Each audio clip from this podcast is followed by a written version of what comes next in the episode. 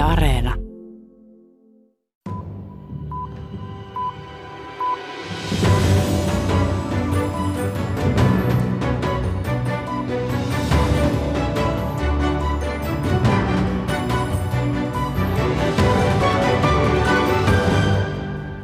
We have therefore made the assessment that COVID-19 can be characterized as a pandemic.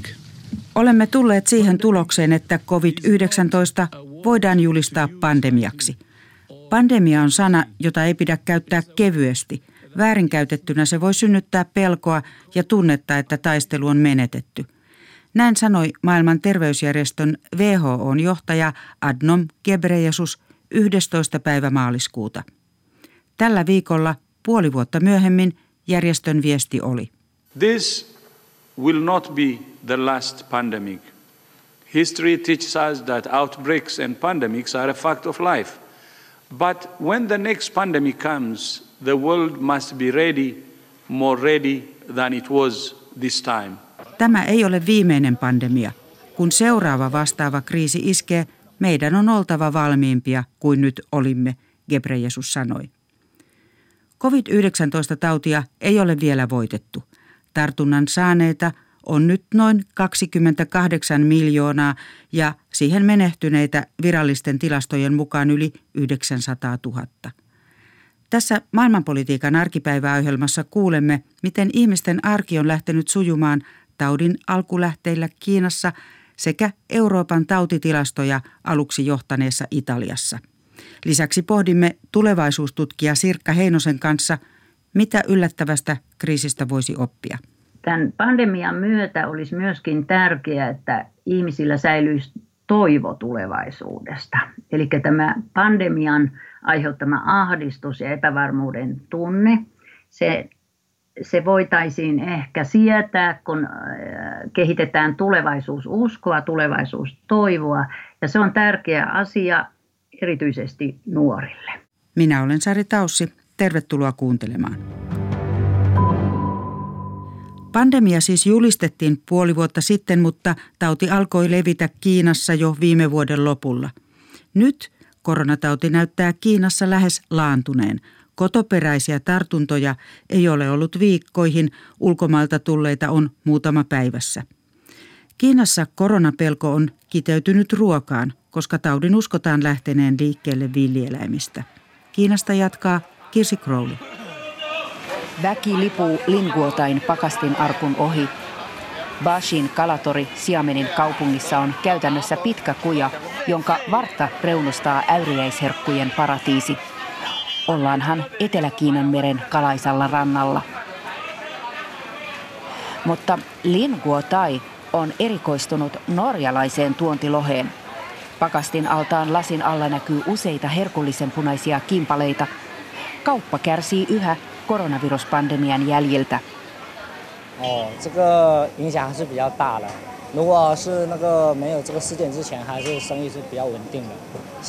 Ennen pandemiaa bisnes oli vakaa, nyt se on vain kolmannes entisestä, kertoo Linguotai.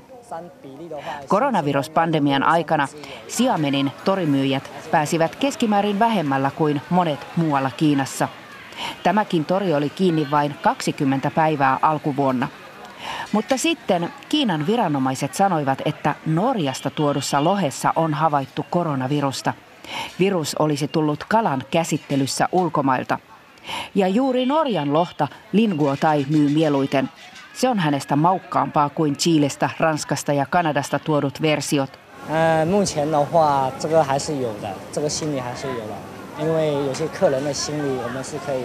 Arvaan, mitä asiakkaat ajattelevat. Lohi pitää syödä raakana. Vaikka viranomaiset selittivät myöhemmin, että on nyt turvallista syödä, asiakkaat eivät silti halua, Linguotai sanoo. Ettäkö näissä olisi virusta? Mahdotonta. Lohemme, leikkuulautamme ja veitsemme on kaikki tarkastettu. Tullissa viranomaiset ottavat koko ajan näytteitä, niin torillakin. Tarkastusprosessi on todella tiukka, Linguotai kertoo. Litteä taskurapu lumpsahtaa vesialtaaseen ja alkaa räpiköidä 10 raajallaan. Myyjä heittelee saksiniekkoja eri poreileviin altaisiin niiden koon mukaan. Taskurapujen kuoret kalisevat kuin kastanjetit.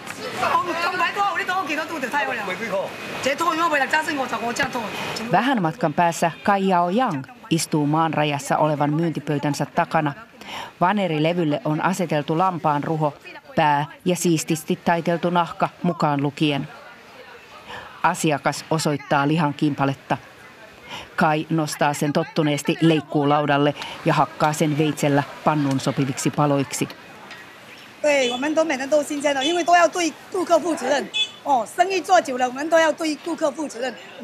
Myyn tuoretta tavaraa joka päivä, koska me olemme vastuussa asiakkaillemme. Olemme tehneet kauppaa pitkään. Raha ei ole tärkeää, vain terveys, Kai Yaoyang sanoo tiukasti. Hän on perheineen myynyt lihaa Siamenissa jo vuosikymmeniä. Jopa pandemian aikana hänelle soitettiin ja tilattiin lihaa kotiin. Pitää hän karanteenissakin syödä. Pöydällä liha lepää yli 30 asteen helteessä, mutta Kain mukaan tavara on hyvää. Se on juuri teurastettu ja jatkuva myynti on paras tunnustus laadusta. Kai kertoo, että tarkastajat käyvät torilla joka päivä mittaamassa myyjiltä kuumeen ja ottamassa näytteitä lihasta. Ohitamme pöydän, jolla on rivissä siansorkkia.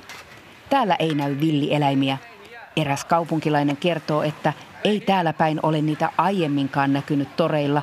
Villieläintä haluavat soittavat välittäjälle, joka toimittaa tavaran kotiin. On iltapäivä ja asiakkaat ostavat evästä illallispöytään. Yhdellä pöydällä porisee pata kaasuliekillä. Myyjä lorauttaa sekaan etikkalientä. Monen kojun takana on ravintola, jonne asiakkaat vievät tuoreet ostoksensa kokattavaksi. Täällä ei ainakaan näy koronaviruksen pelko. Li Bin katselee taskurapuja ja hummereita. Kasvoja suojustaa maski, kuten monella täällä kadulla. Hän myöntää, että koronaviruspandemia sai hänet miettimään ruokaansa entistä tarkemmin. Joo,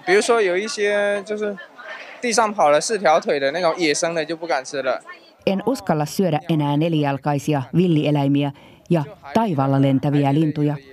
En syö enää yhtä monenlaista ruokaa kuin ennen. Li Bin kertoo hakevansa torilta mahdollisimman syvältä merestä nostettua kalaa. Lihan hän ostaa kaupan lihatiskiltä. Li Bin uskoo, että Kiina sai koronaviruksen hallintaan kovilla toimillaan, mutta joitain uusia tartuntoja hänen mukaan voi Kiinassakin tulla.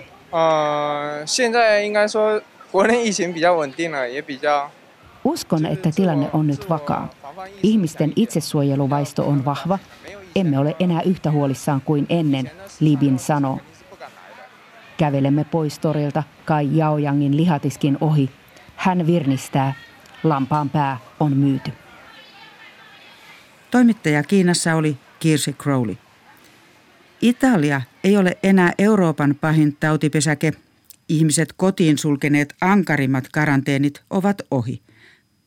Mutta turvatoimet ovat yhä laajoja, sillä uusia tartuntoja tulee Italiassa edelleen yli 1000 päivässä. Jenna Vehviläinen kävi roomalaisessa kahvilassa.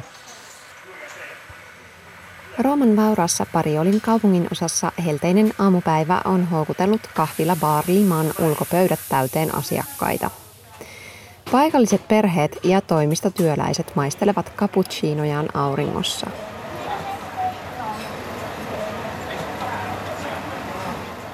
Silmämääräisesti vain hengitysmaskit kielivät siitä, että eletään globaalin pandemian aikaa.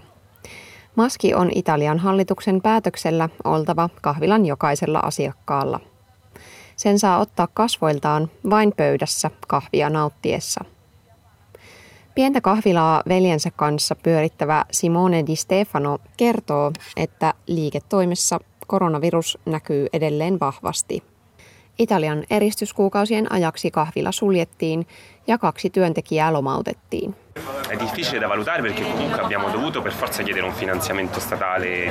Jouduimme anomaan 25 000 euron arvoista yrityslainaa, jota sai koronan aikana helposti valtion takaamana, Di Stefano kertoo. Tilanne ei näytä nyt katastrofaaliselta, mutta myyntimme on edelleen vain 40% aiemmasta. En tiedä, olemmeko vuoden päästä enää tässä. Di Stefanon on täytynyt sopeutua pikaisella aikataululla Italian hallituksen turvallisuussäädöksiin. Ne takaavat riittävän etäisyyden ihmisten välille viruksen leviämisen estämiseksi. Hengitysmaskien käytön lisäksi pöytien on oltava metrin päässä toisistaan ja pintoja on pyyhittävä jatkuvasti desinfiointiaineella.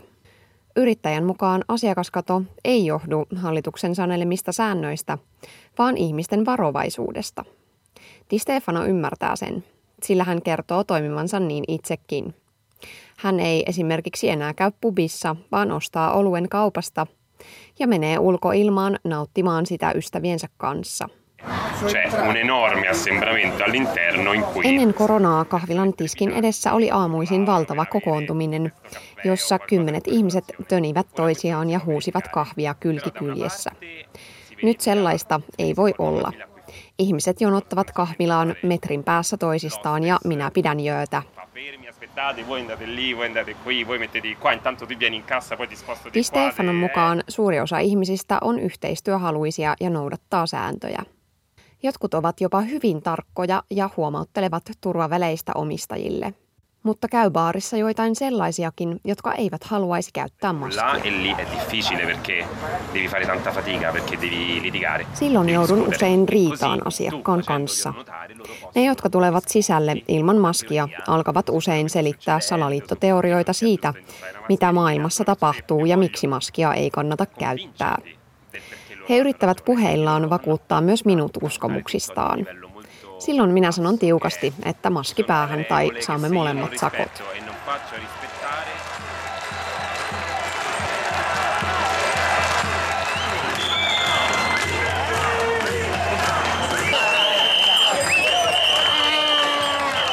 Viikko sitten Rooman keskustaan kerääntyi noin 1500 mielenosoittajan joukko. Kaikki tulivat paikalle ilman hengitysmaskia tarkoituksenaan kyseenalaistaa hallituksen koronatoimenpiteet, kuten turvavälit ja maskipakko. Paikalla oli myös esimerkiksi Yhdysvaltain presidentti Donald Trumpin kannattajia. Rooman Sapienza-yliopiston sosiologian professori Maria Grazia Galantino on seurannut italialaisten salaliittoteoreetikkojen liikehdintää. Hän tutkii kansalaiskäyttäytymistä kriisitilanteissa, kuten nyt koronaviruksen aikaan. Galantinon mukaan Rooman mielenosoituksessa oli paljon työnsä menettäneitä tai muuten pettyneitä ja neuvottomia ihmisiä. He ajautuvat uskomaan salaliittoon, koska se tarjoaa helpon vastauksen vaikeasti ymmärrettävään maailmantilanteeseen, kertoo Galantino. Nämä ihmiset saattavat uskoa esimerkiksi, että koronaviruspandemia on keksitty ja sitä käytetään välineenä lisäämään ihmisten valvontaa maailmanlaajuisesti. Dall'altra parte però abbiamo visto in piazza, insomma, sia quest'estate che anche insomma nell'ultima occasione. Yksittäisiä ihmisiä enemmän huolestuttavat ne äärioikeistolaiset poliittiset voimat, joita nähtiin myös Rooman mielenosoituksessa. He käyttävät hyväkseen kansalaisten ahdinkoa, pyrkien hakemaan näkyvyyttä omille mielipiteilleen ja kyseenalaistamaan demokraattisen hallinnon toimivaltaa, sanoo Galantino. Galantino korostaa, että Italiassa salaliittoajatteluun taipuvainen kansanosa on marginaalisen pieni ja mielenosoituskin keräsi reilusti vähemmän väkeä kuin esimerkiksi Saksassa. Silti hän uskoo, että tällainen liikehdintä voi Italiassa yleistyäkin. Tiedämme, että italialaisten luottoinstituutioihin on heikkoa jo entuudestaan. Nyt kun työttömyys ja ihmisten ahdinko lisääntyvät koronaviruksen takia, riskinä on, että yhä useampi ihminen tarttuu ääriajatteluun ja siitä tulee valtavirtaa.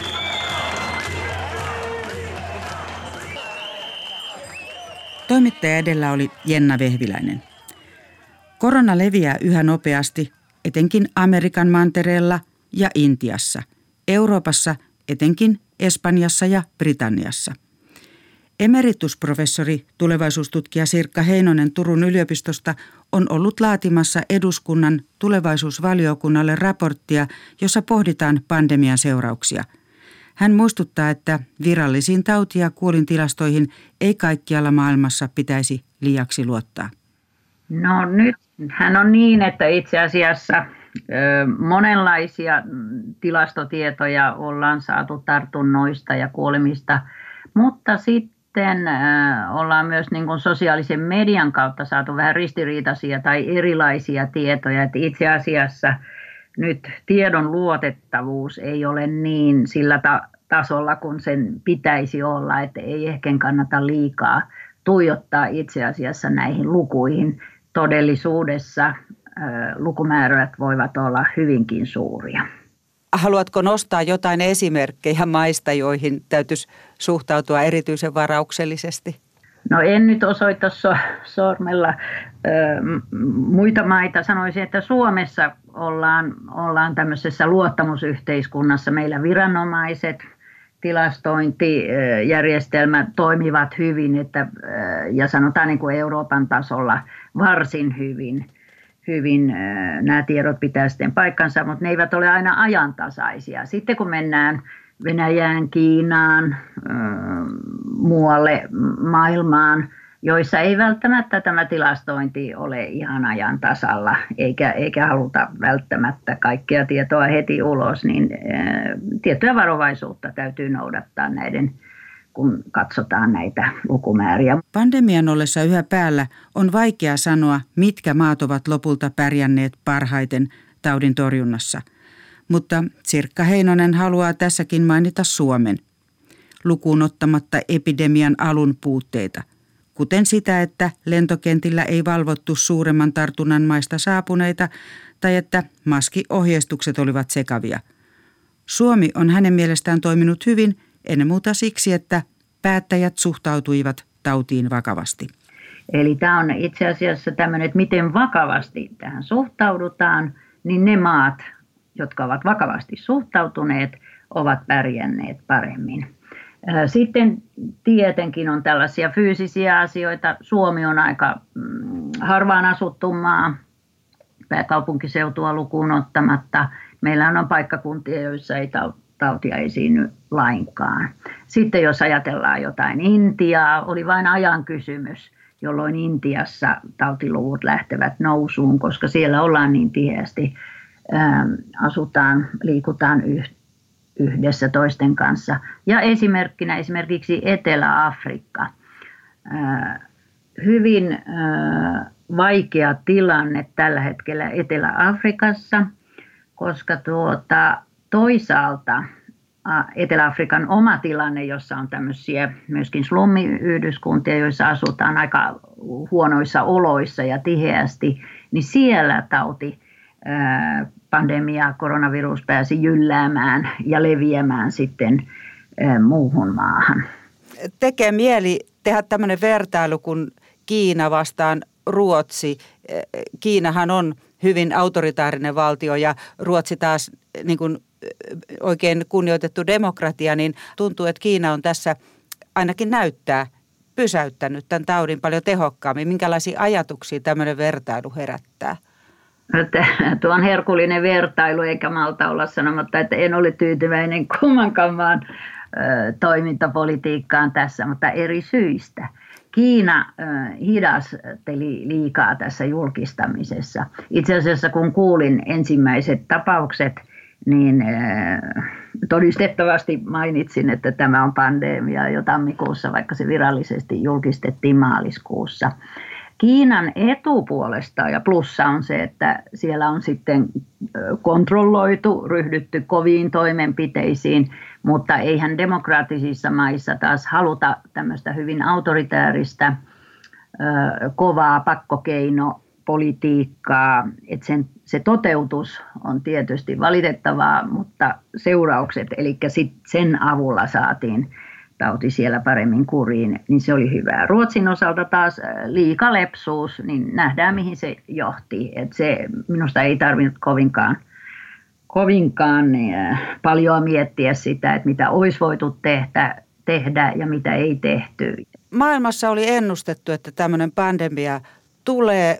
Silti siihen ei oikein mikään maa ollut varautunut. Mitä arvelet, Ollaanko nyt tästä jo opittu niin, että oltaisiin paremmin varauduttu sitten tulevaan vastaavaan yllättävään kriisiin? No, ihminen oppii kyllä aika hitaasti, eli tämä, että pandemia oli yllätys, sen ei olisi pitänyt olla yllätys, koska meillä on ollut historian aikana Espanjan tautia ja keskiajalla mustasuurma. Ja pandemia esiintyy tulevaisuuden tutkijoiden skenaarioissa, visioissa, mitä on esitetty, niin siellä aina on ollut mukana jonkun sortin pandemia. Eli tiedetään, että tällainen voi tapahtua, mutta sitten kuitenkaan ihmiset eivät ole pitäneet sitä todennäköisenä. Ja se tekee siitä yllätyksen, että sitten kun pandemia iskee, niin ollaan keskellä sitä tilannetta eikä osattu varautua. Tämä tarkoittaa sitä kyllä, ja tässä on nyt itse asiassa se opinpaikka kaikille meille, että tulevaisuudessa pitäisi suhtautua yllätyksiin, riskeihin, kriiseihin siten, että ei sulkea niitä pois mielestään, varautua, että ne ovat hyvinkin mahdollisia. Toiset ovat todennäköisempiä kuin toiset. Ne voivat olla semmoisia hyvin yllättäviä, epätodennäköisiä tapahtumia, mutta joilla sitten tapahtuessaan on hyvinkin dramaattisia vaikutuksia. Jos nyt mietitään, että miten tämä vaikutti ihan ihmisten arkeen, yritysten toimintaan, liikkumiseen, kanssakäymiseen, niin vaikutukset ovat olleet todella suuria. Tämähän on vaikuttanut kaikkeen arjen toimintaan. Tulevaisuustutkijoiden tapaan myös Sirkka Heinonen haluaa korostaa sitä, että pandemian kaltaisella syvällä kriisillä voi olla myös myönteisiä seurauksia. No näkisin, että me ollaan ihan nyt vedenjakajalla. Että se hyvä, mikä pandemian myötä tulee, on se, että se pysäytti ihmiset. Nyt jokaisen ihmisen kannattaa itse asiassa pysähtyä ja miettiä, mikä elämässä on tärkeintä. Tämä karsii niin kuin kaikkea turhaa. Toki se vaikeuttaa elämää, aiheuttaa taloudellisia menetyksiäkin, mutta se myöskin saa ihmiset miettimään, mikä on merkityksellistä elämässä, mitkä asiat ovat tärkeitä ja miten pystyy niitä vaalimaan ja suojelemaan. Ja se, mikä myöskin on tässä myönteistä, että tämä on oppimisen paikka tämmöiseen tulevaisuusajatteluun, jossa ei katsota ihan vaan seuraavaa viikkoa tai seuraavaa kuukautta tai edes seuraavaa vuotta, vaan katsotaan hyvinkin pitkällä aikatähtäimellä. Katsotaan 10 vuosia eteenpäin, vaikka 100 vuotta. Eli tämä oli hyvä seuraus pandemiasta, että ihmiset rupeaa miettimään myöskin näitä syy-seuraussuhteita. Että mietitään kuumeisesti, että mistä se virus ylipäänsä sai alkunsa. Ihminen on hyödyntänyt luontoa tämmöisenä välikappaleena ja hyödyntämismielessä hyvinkin paljon, ja se on lähentänyt villieläimiä ihmisiin tavalla, joka mahdollisti, että villieläimestä voi virus hypätä ihmiseen. Mutta tämä symboloi sitä, että ihmisen luontosuhde tulisi saattaa takaisin tasapainoon, jossa ihminen ymmärtää, että se on vain yksi laji muiden lajien joukossa siellä luonnon keskellä, osana luontoa, ei luonnon herrana tai luonnon hyväksikäyttäjänä. Se liittyy myöskin tähän ilmastonmuutosasiaan. Ja myöskin ihmisen ja teknologian välisen suhteen ymmärtäminen ja tasapainon saattaminen voisi olla nyt tässä semmoinen oppimisen paikka, että teknologia ei ratkaise kaikkia asioita automaattisesti, se ratkaisee paljon asioita ja nimenomaan silloin, jos me suuntaamme kaikki innovaatiot ja tekniset keksinnöt siten, että ne auttavat tekemään parempaa maailmaa, eli ratkaisemaan näitä isoja globaaleja ongelmia. Tähän emeritusprofessori Sirkka Heinosen ajatukseen päättyy tämänkertainen maailmanpolitiikan arkipäivää ohjelma. Palaamme viikon kuluttua uuden ajankohtaisen aiheen kanssa. Nyt kiitos seurasta.